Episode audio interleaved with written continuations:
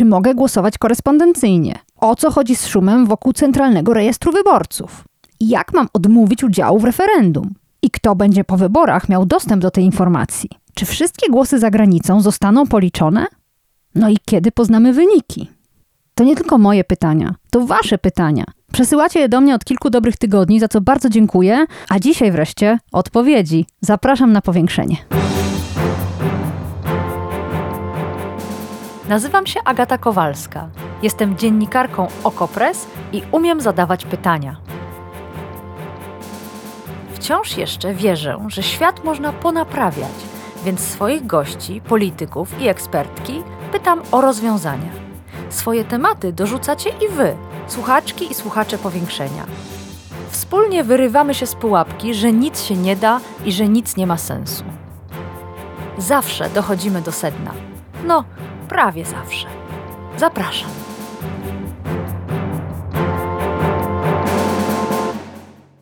A gościem powiększenia jest profesor Ryszard Balicki, konstytucjonalista z Uniwersytetu Wrocławskiego i, co bardzo ważne dla naszej rozmowy, członek Państwowej Komisji Wyborczej. Dzień dobry, panie profesorze. Dzień dobry pani redaktor, dzień dobry państwu. Dużo pracy przed nami. Ja obiecywałam słuchaczom i słuchaczkom ten odcinek powiększenia już od kilku dobrych tygodni i w tym czasie spłynęło do mnie mnóstwo pytań związanych z udziałem w wyborach. Ale nie pytań na kogo głosować, tylko jak głosować. Więc jeśli pan pozwoli, bez większych wstępów, przejdźmy do pytań słuchaczy i słuchaczek. Pani Anna napisała w mailu tak. 15 października o 7 rano wsiadam w samolot i lecę do Stanów Zjednoczonych. Ląduję w Los Angeles, ale tam lokale wyborcze już będą zamknięte. Jak mogę oddać głos? No niestety, zaczynamy od bardzo trudnego pytania. E, I e, tutaj nie mam dobrej wiadomości dla e, pytającej. Znalazła się w takiej swoistej luce czasowej. Problem polega na tym, że w Polsce jeszcze nie będzie mogła zagłosować, bo lokale wyborcze będą zamknięte przed jej wylotem, a w Stanach Zjednoczonych głosowanie odbywa się dzień wcześniej z uwagi na różnicę czasu, więc też już nie będzie mogła zagłosować.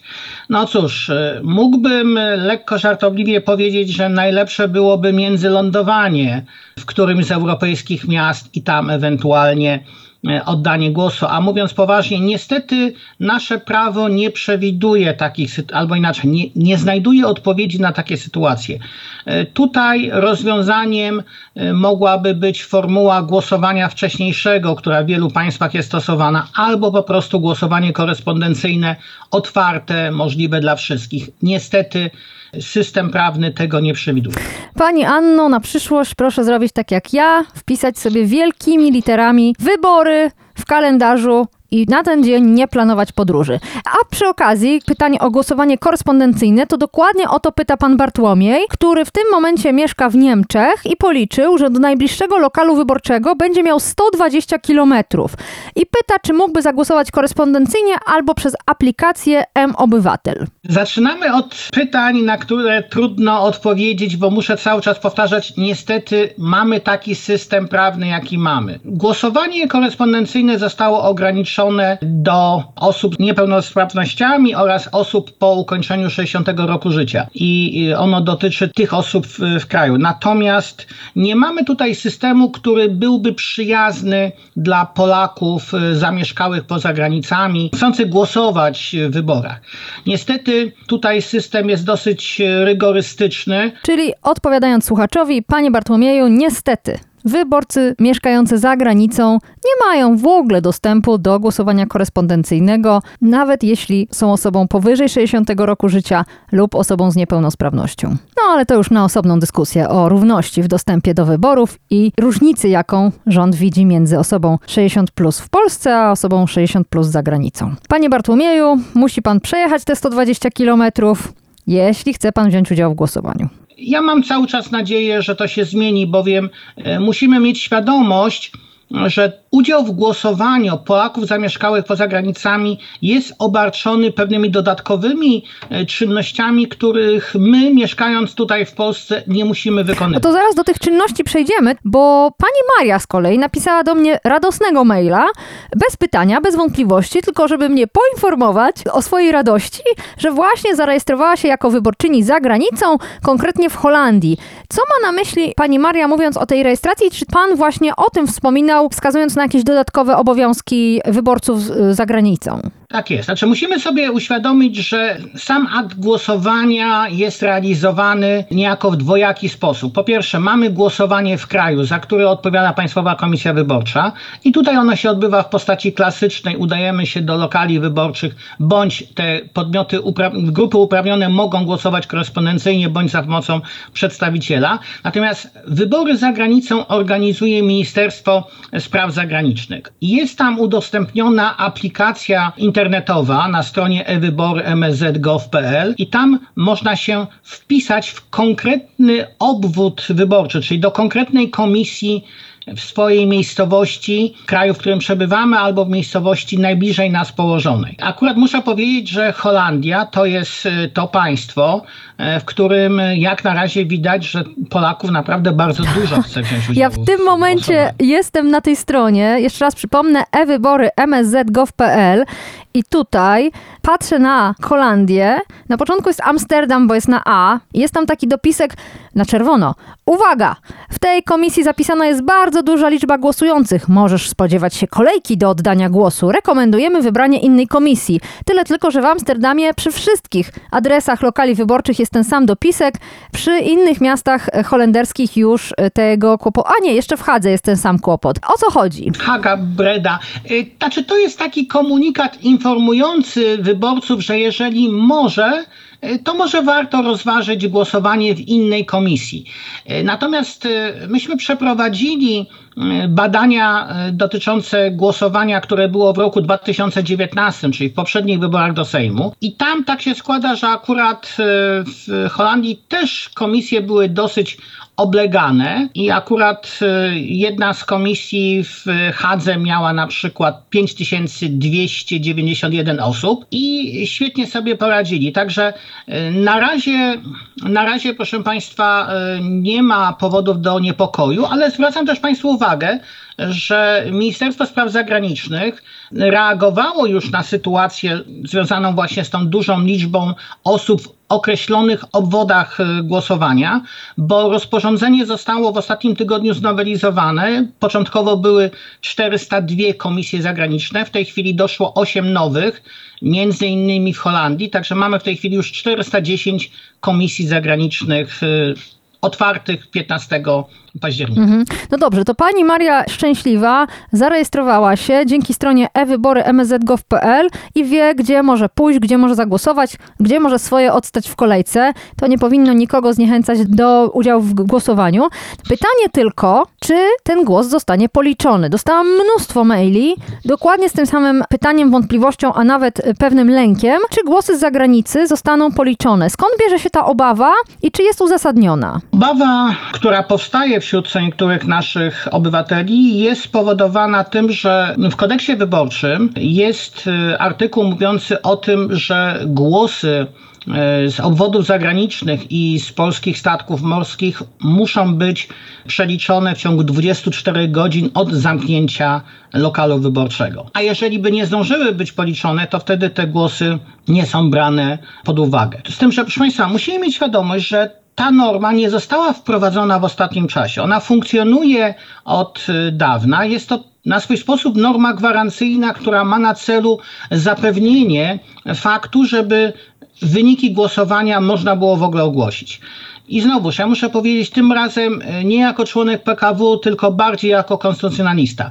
Y, Uważam, że w tym zakresie przepis ten jest jednak wadliwie skonstruowany, bo o ile rozumiem potrzebę wprowadzenia takiej normy gwarancyjnej, czyli wprowadzającej pewne ograniczenie czasowe, to moim zdaniem ona powinna, e, jeśli już, to dotyczyć wszystkich komisji obwodowych. Bo Oczywiście. możemy sobie wyobrazić, że y, nie tylko za granicą, ale również w kraju może się pojawić jakaś katastrofa naturalna, która będzie niestety akurat w dniu głosowania. I w tym lokalu nie da się przeprowadzić głosowania, nie da się policzyć głosów.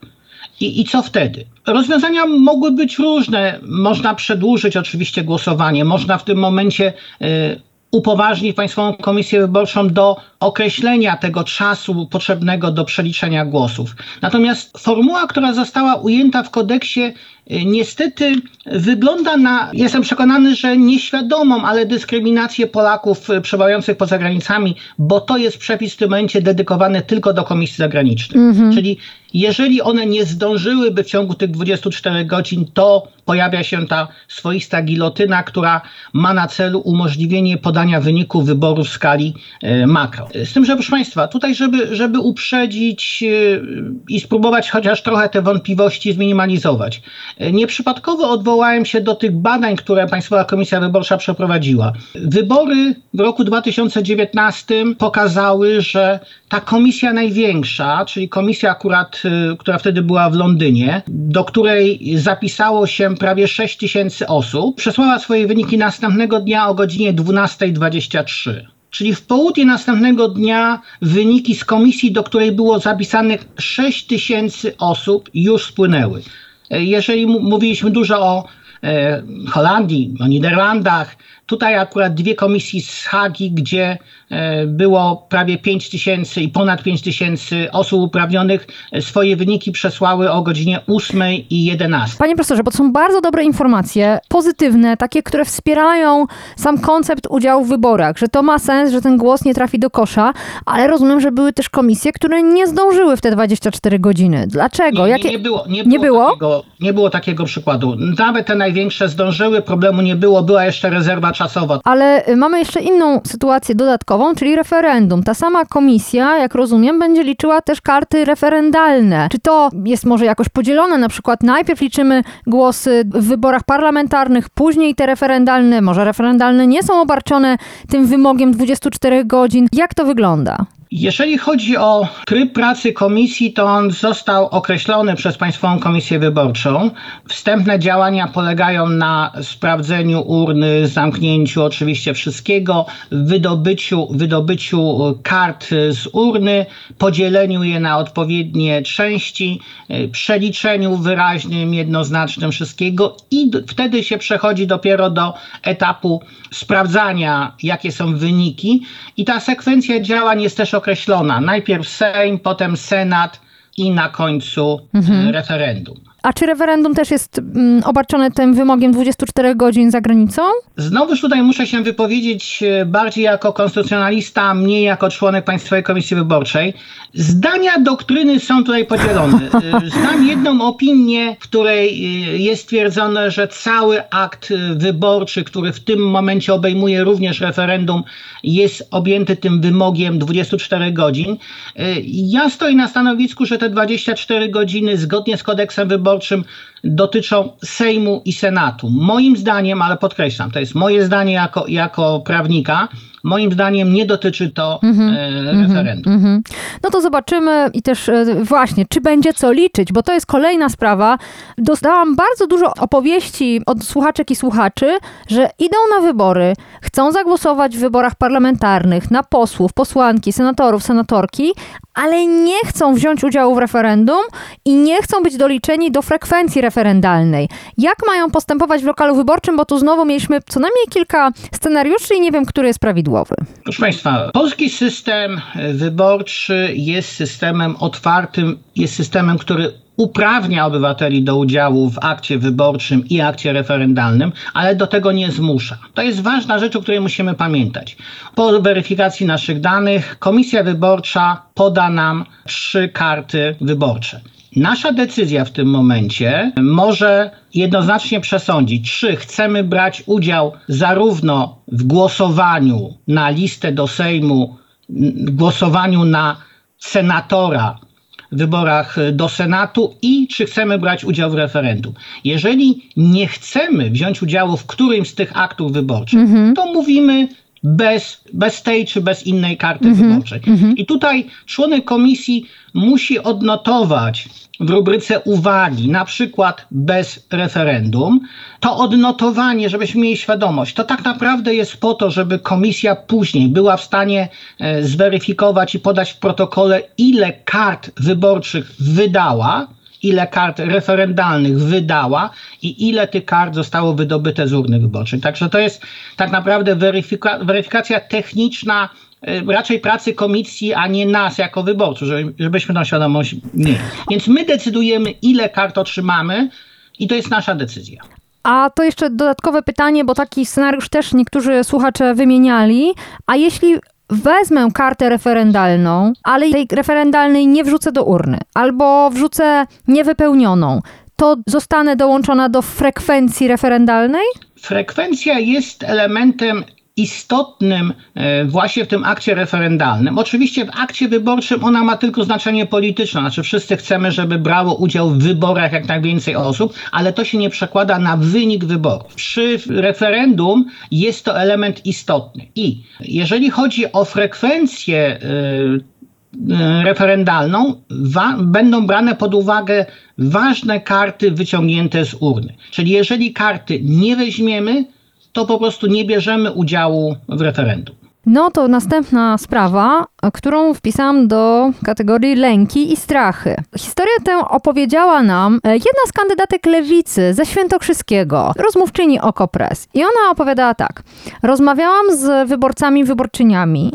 Ludzie wiedzą, że wzięcie udziału w referendum to poparcie Prawa i Sprawiedliwości i że niegłosowanie w referendum zostanie odnotowane. I teraz jakie głosy padają? Oni te listy zbiorą i będą analizować. I potem będą kłopoty w pracy. I tu nie pomoże na przykład głosowanie w innej komisji niż ta przy miejscu zamieszkania, w takiej, w której cię nie rozpoznają, bo oni będą analizować te listy po wyborach i rozprawią się z tymi, którzy odmówili pobrania kart referendalnych. I teraz, panie profesorze, czy możliwy jest scenariusz, w którym ktoś dostanie do ręki te listy z podpisami wyborców, wyborczyń i ewentualną adnotacją bez referendum, o której pan wcześniej mówił? Kto ma dostęp do tych list i kiedy one są niszczone? To ja zacznę od końca. Nie, nie jest możliwe, żeby ktoś dostał te listy i je analizował. A teraz e, konkretnie. To są dokumenty wyborcze. One są później zamykane i, i, trafiają do archiwum. Dostępne byłyby tylko i wyłącznie dla prokuratury w momencie, w którym toczyłoby się postępowanie dotyczące ważności wyborów, ale to jest inna sytuacja. Nikt nie analizuje, kto jak głosował. Ja rozumiem, proszę Państwa, te lęki y, osób z małych komisji, gdzie wszyscy się znają, ale proszę Państwa, no bądźmy szczerzy, jeżeli wszyscy się znają, to tak są w stanie przewidzieć pewnie, jak kto chciałby y, czy chce głosować. Y, nie obawiajcie się Państwo, to jest Wasza decyzja. Wybory są aktem, w którym to my jako obywatele podejmujemy decyzje. Czyli zapewnia nas pan, że te dokumenty wyborcze nie są potem przesyłane gdzieś, fotografowane, kopiowane. Nie, nie, nie ma takiej możliwości. Zresztą jakbyście państwo zerknęli nawet na wytyczne Państwowej Komisji Wyborczej, wszędzie gdzie się pojawia ryzyko udostępnienia danych osobowych, zawsze jest takie zastrzeżenie, żeby na to zwracać szczególną uwagę. Pewnie Państwo pamiętacie te osoby, które już brały udział w głosowaniach, że w tej chwili komisja winna stosować taką specyficzną zaślepkę, żebyśmy tak. my nawet odbierając karty wyborcze nie widzieli danych innych osób, mimo że to są przecież nasi, nasi sąsiedzi tak. i my ich znamy najczęściej. Jeżeli, proszę Państwa, jeżeli są jakieś lęki, to ten pomysł głosowania w innej komisji, korzystając ze świadczenia, uprawniającego do głosowania jest chyba idealnym rozwiązaniem. No, można sobie zrobić spacer czy przejażdżkę do innej miejscowości. To jeżeli nawet jesteśmy przekonani, że nie wiem, członkowie komisji nas znają i mogą coś o nas wiedzieć, no to w tej in, innej komisji tego ryzyka już nie Mm. będzie. A jeśli chodzi o to, jak pobrać zaświadczenie o prawie do głosowania, czyli można powiedzieć taki paszport wyborczy, by móc zagłosować w innej komisji niż ta przypisana do nas, to zajrzyjcie na stronę wybory.gov.pl, tam wszystkie informacje. Ale my zajmiemy się teraz inną stroną internetową, która stała się bohaterką mediów społecznościowych. Chodzi o stronę Centralnego Rejestru Wyborców. Nastąpiło ogólne wzmożenie i lud miast i wsi, w tym ja, rzucił się sprawdzać swoje dane w Centralnym Rejestrze Wyborców. Zresztą nawet pan, panie profesorze, pisał o tej sprawie na Twitterze. Skąd to wzmożenie? Czego się możemy obawiać? Czy mogliśmy zostać skreśleni z listy wyborców? Proszę Państwa, nie, nie mogliśmy zostać skreśleni z listy wyborców, natomiast doszło do pewnej istotnej e, zmiany przed tymi wyborami. Czyli dotychczas było tak, że spisy wyborców były prowadzone e, w oparciu o rejestry gminne, upraszczając, prawda? Tak jest. Czyli każda gmina prowadziła swój rejestr wyborców, na podstawie tego robiono spis wyborców, komisja dostawała ten spis. W tej chwili został wprowadzony jeden centralny rejestr wyborców. E, Żeby było jasne, Państwowa Komisja Wyborcza w składach różnych od wielu lat apelowała, żeby taki rejestr powstał. On niesie z sobą dużo dobrych rozwiązań, które mogą nam jako obywatelom pomóc. Niesie oczywiście też pewne ryzyko w postaci tego, że jest to pewne nowum i pierwszy raz to stosujemy. Ale za Centralny Rejestr Wyborców, tak jak za inne rejestry państwowe, odpowiada nie Państwowa Komisja Wyborcza, tylko Ministerstwo Informatyzacji. To tę świadomość musimy mieć. Natomiast, proszę Państwa, Centralny Rejestr Wyborców został e, sporządzony w oparciu o te gminne rejestry wyborców. A więc w związku z tym to ryzyko, że ktoś nie został ujęty, zostało zminimalizowane. Ja pamiętam po pierwszym, jako przerzuceniu danych z rejestrów y, gminnych, e, wybrane były określone gminy i miasta po to, żeby zweryfikować potencjalną różnicę. I pamiętam akurat, bo to moje miasto, więc Wrocław był takim miastem, e, gdzie testowano pewne rzeczy. I e, po pierwszym, pierwszym rzucie takim, czyli takim upraszczając, y, prostym przerzuceniu danych y, na wszystkich wrocławian uprawnionych do głosowania. No, szczerze mówiąc, nie sprawdziłem, ilu mamy uprawnionych do głosowania we Wrocławiu, ale jako, że mamy oficjalnie ponad 600 tysięcy mieszkańców, to powiedzmy, że 300 tysięcy byłoby uprawnionych. Y, Było 1800 wątpliwych danych, wątpliwych rekordów. Czyli na te umowne 300 tysięcy, 1800 pojawiła się wątpliwość w pierwszym rzucie. Były później kolejne sprawdzenia i ostatnie dane, które uzyskaliśmy od Ministerstwa Informatyzacji, e, mówiły, że w skali kraju wątpliwości dotyczyły 260 kilku rekordów. Co to znaczy wątpliwości dotyczyły? Co, y, jakbyśmy to przełożyli na język wyborców, No, a nie Państwowej Komisji się- Wyborczej? Okazało się, że y, w rejestrach są mieszkańcy y, pewnej ulicy, która została już jakiś czas temu zlikwidowana, a dane pozostały w PESEL-u akurat tutaj. Więc to, to była ta sytuacja. Natomiast dlaczego apeluję o to, żeby sprawdzić swoje dane? No właśnie po to, żebyśmy byli spokojni, żeby Mhm. 15 października nie, nie czuć się zagubionym. Nie tylko dlatego, że nasze dane są czy nie są, bo ja jestem przekonany, że one są w Centralnym Rejestrze Wyborców, ale proszę Państwa, miejmy świadomość również, że do tych 26,5 tysiąca lokali wyborczych, które były zazwyczaj, doszło pra- 3 tysiące nowych. W tej chwili mamy prawie 31 tysięcy lokali wyborczych. To powoduje, że może się okazać, że ktoś z naszych słuchaczy e, w tych wyborach, w tym głosowaniu będzie głosował w innym lokalu niż zwykle to czynił. Dlatego zachęcam, żeby sprawdzić swoje dane w CRW, bo tam będzie również podany adres konkretnej komisji, w której mamy głosować. I to sprawdzenie danych w Centralnym Rejestrze Wyborców można zrobić na kilka sposobów. E, To ja zaraz o tym powiemy. Ja tylko e, przypomnę wątpliwość, która pojawiła się między innymi w tych wszystkich głosach w mediach społecznościowych, że jeśli ktoś nieda niedawno się przeprowadzał, zmieniał mieszkanie, wyprowadzał się z jakiegoś miasta do innego, albo po prostu zmieniał dzielnicę, to może się okazać, że e, jego adres prawidłowy adres, a zarazem przypisanie do lokalu wyborczego jest inne w tym Centralnym Rejestrze Wyborców niż powinno faktycznie być i można zostać zaskoczonym.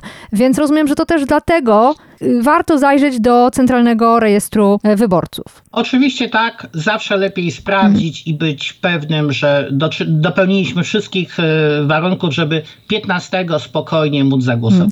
No to tak, można się wybrać do swojego urzędu gminy, co zawsze jest przyjemnością, i tam e, w urzędzie sprawdzić te dane, przygotowując wniosek. Wszystkie informacje znajdziecie na stronie Centralnego Rejestru Wyborców. Można też to zrobić przez internet na stronie Centralnego Rejestru Wyborców. I tutaj mm, ileś już osób zgłaszało, że e, Centralny Rejestr Wyborców zaczął się krztusić i zamiast pokazywać nam nasze dane, to pokazuje nam napis error.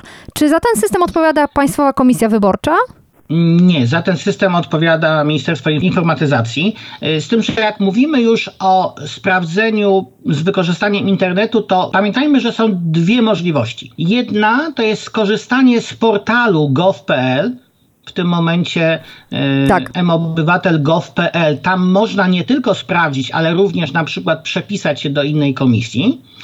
A takie najbardziej typowe sprawdzenie może być zrealizowane z poziomu aplikacji mobilnej, którą chyba w większości mamy już w swoich telefonach. Aplikacji mobilnej M-Obywatel. Portal M-Obywatel i aplikacja M-Obywatel, mimo tożsamej nazwy, mają inny zakres możliwości z punktu widzenia e, wyborców. Proszę Państwa, e, ja po tych komunikatach, które widziałem e, na Boże, jak to brzmi, dawnym Twitterze, bo trudno mówić na Xie. E, sam sprawdziłem raz jeszcze swoje dane i tutaj zachowam się trochę jak informatyk. U mnie działało. Ja też sprawdziłam i u mnie też działało, ale to było wczoraj i mam wrażenie, że dzisiaj jakieś więcej osób sygnalizuje problemy. Zresztą minister Cieszyński w tę dyskusję na Twitterze się wdał i wskazał, że można zawsze od, y, odezwać się do grupy te, y, wsparcia technicznego tego systemu i prosić o pomoc, jeśli nie możemy się zalogować. Więc próbujcie, bo warto wiedzieć, gdzie głosujemy i czy na pewno dobrze nas wpisano. Paradoksalnie to może być tylko dowód na to, że mamy bardzo obowiązkowych obywateli, którzy po, po prostu gremialnie postanowili sprawdzić i nawet dobra aplikacja nie była w stanie tego e, wytrzymać. Poczekajmy chwilę, sprawdźmy za jakiś czas. E, Mamy jeszcze trochę czasu. Do 12 października możemy uzyskać zaświadczenie o prawie do głosowania, bądź też e, przepisać się do innego, innego obwodu głosowania. Także mamy jeszcze chwilę, żeby te e, czynności zrealizować. A w wielu miastach urzędy gminy zaczynają działać dłużej. E, Dziękujemy za to urzędnikom i urzędniczkom, bo po prostu będą dłużej pracować.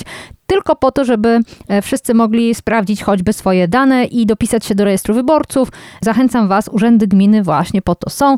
Jestem ich wielką fanką. Zupełnie na koniec, panie profesorze, pytanie za 100 punktów. Kiedy poznamy wyniki wyborów? Najszybciej, jak to będzie możliwe. Ale czy możemy przewidywać przynajmniej, choćby posiłkując się doświadczeniami PKW z poprzednich lat, kiedy to będzie? Proszę Państwa, e, jak już mówiłem, 31 tysięcy lokali, w każdym lokalu komisja od pięciu do kilkunastu osób. W związku z tym e, zaangażowanych w to będzie armia e, obywateli. 400 czy ponad to 400 tysięcy obywateli. Coś niesamowitego. E, Wszystkim musi zależeć, żeby wybory były e, uczciwe, e, sprawne i żeby wyniki były dostępne jak najszybciej. I pamiętajmy Państwo, bo też musimy mieć tą świadomość. Oczywiście media zaraz po zamknięciu lokali wyborczych podadzą Tak wyniki, ale to będą wyniki, wyniki exit pollu. Proszę można oglądać, ale proszę się do, do tego nie przywiązywać i, i pamiętać, że to jest tylko sondaż, na większej grupie, ale sondaż. Później będą spływać wyniki z poszczególnych komisji. I znowuż, y, proszę pamiętać, że te wyniki spływają sukcesywnie. Z natury rzeczy najszybciej wyniki prześlą te, umownie mówiąc, małe komisje wyborcze. Te wyniki wpłyną jako pierwsze. Jako ostatnie e, swoje wyniki podadzą pewnie te komisje, gdzie uprawnionych do głosowania jest najwięcej. I nie powiem pani redaktor niestety, o której to będzie. Chciałbym, żeby to było jak najszybciej, ale ważniejsze jest, żeby to było jak najlepiej zrobione.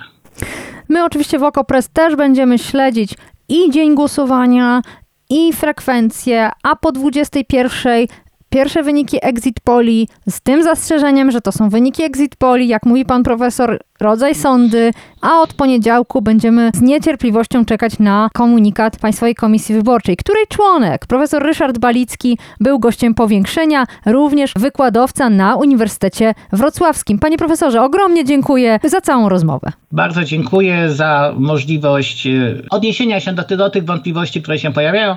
Mam nadzieję, że pomogłem. Bardzo Państwu dziękuję i zapraszam 15 października na spacer do swojego lokalu wyborczego. Tak jest. Dziękuję panie profesorze raz jeszcze i wam wszystkim za te głosy, pytania, maile i do usłyszenia.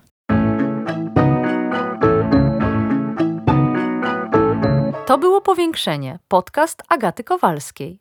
Produkcja Bartosz Weber. Powiększenie znajdziesz na stronie Okopres i w Twojej ulubionej aplikacji do podcastów. Masz pomysł na temat albo komentarz? Napisz do mnie agata.kowalska małpaoko.press. Stałych darczyńców zapraszamy na grupę Okopres na Facebooku Twoja okolica. Tam też toczymy dyskusje o świecie i o podcaście. Dziękujemy za Wasze wsparcie.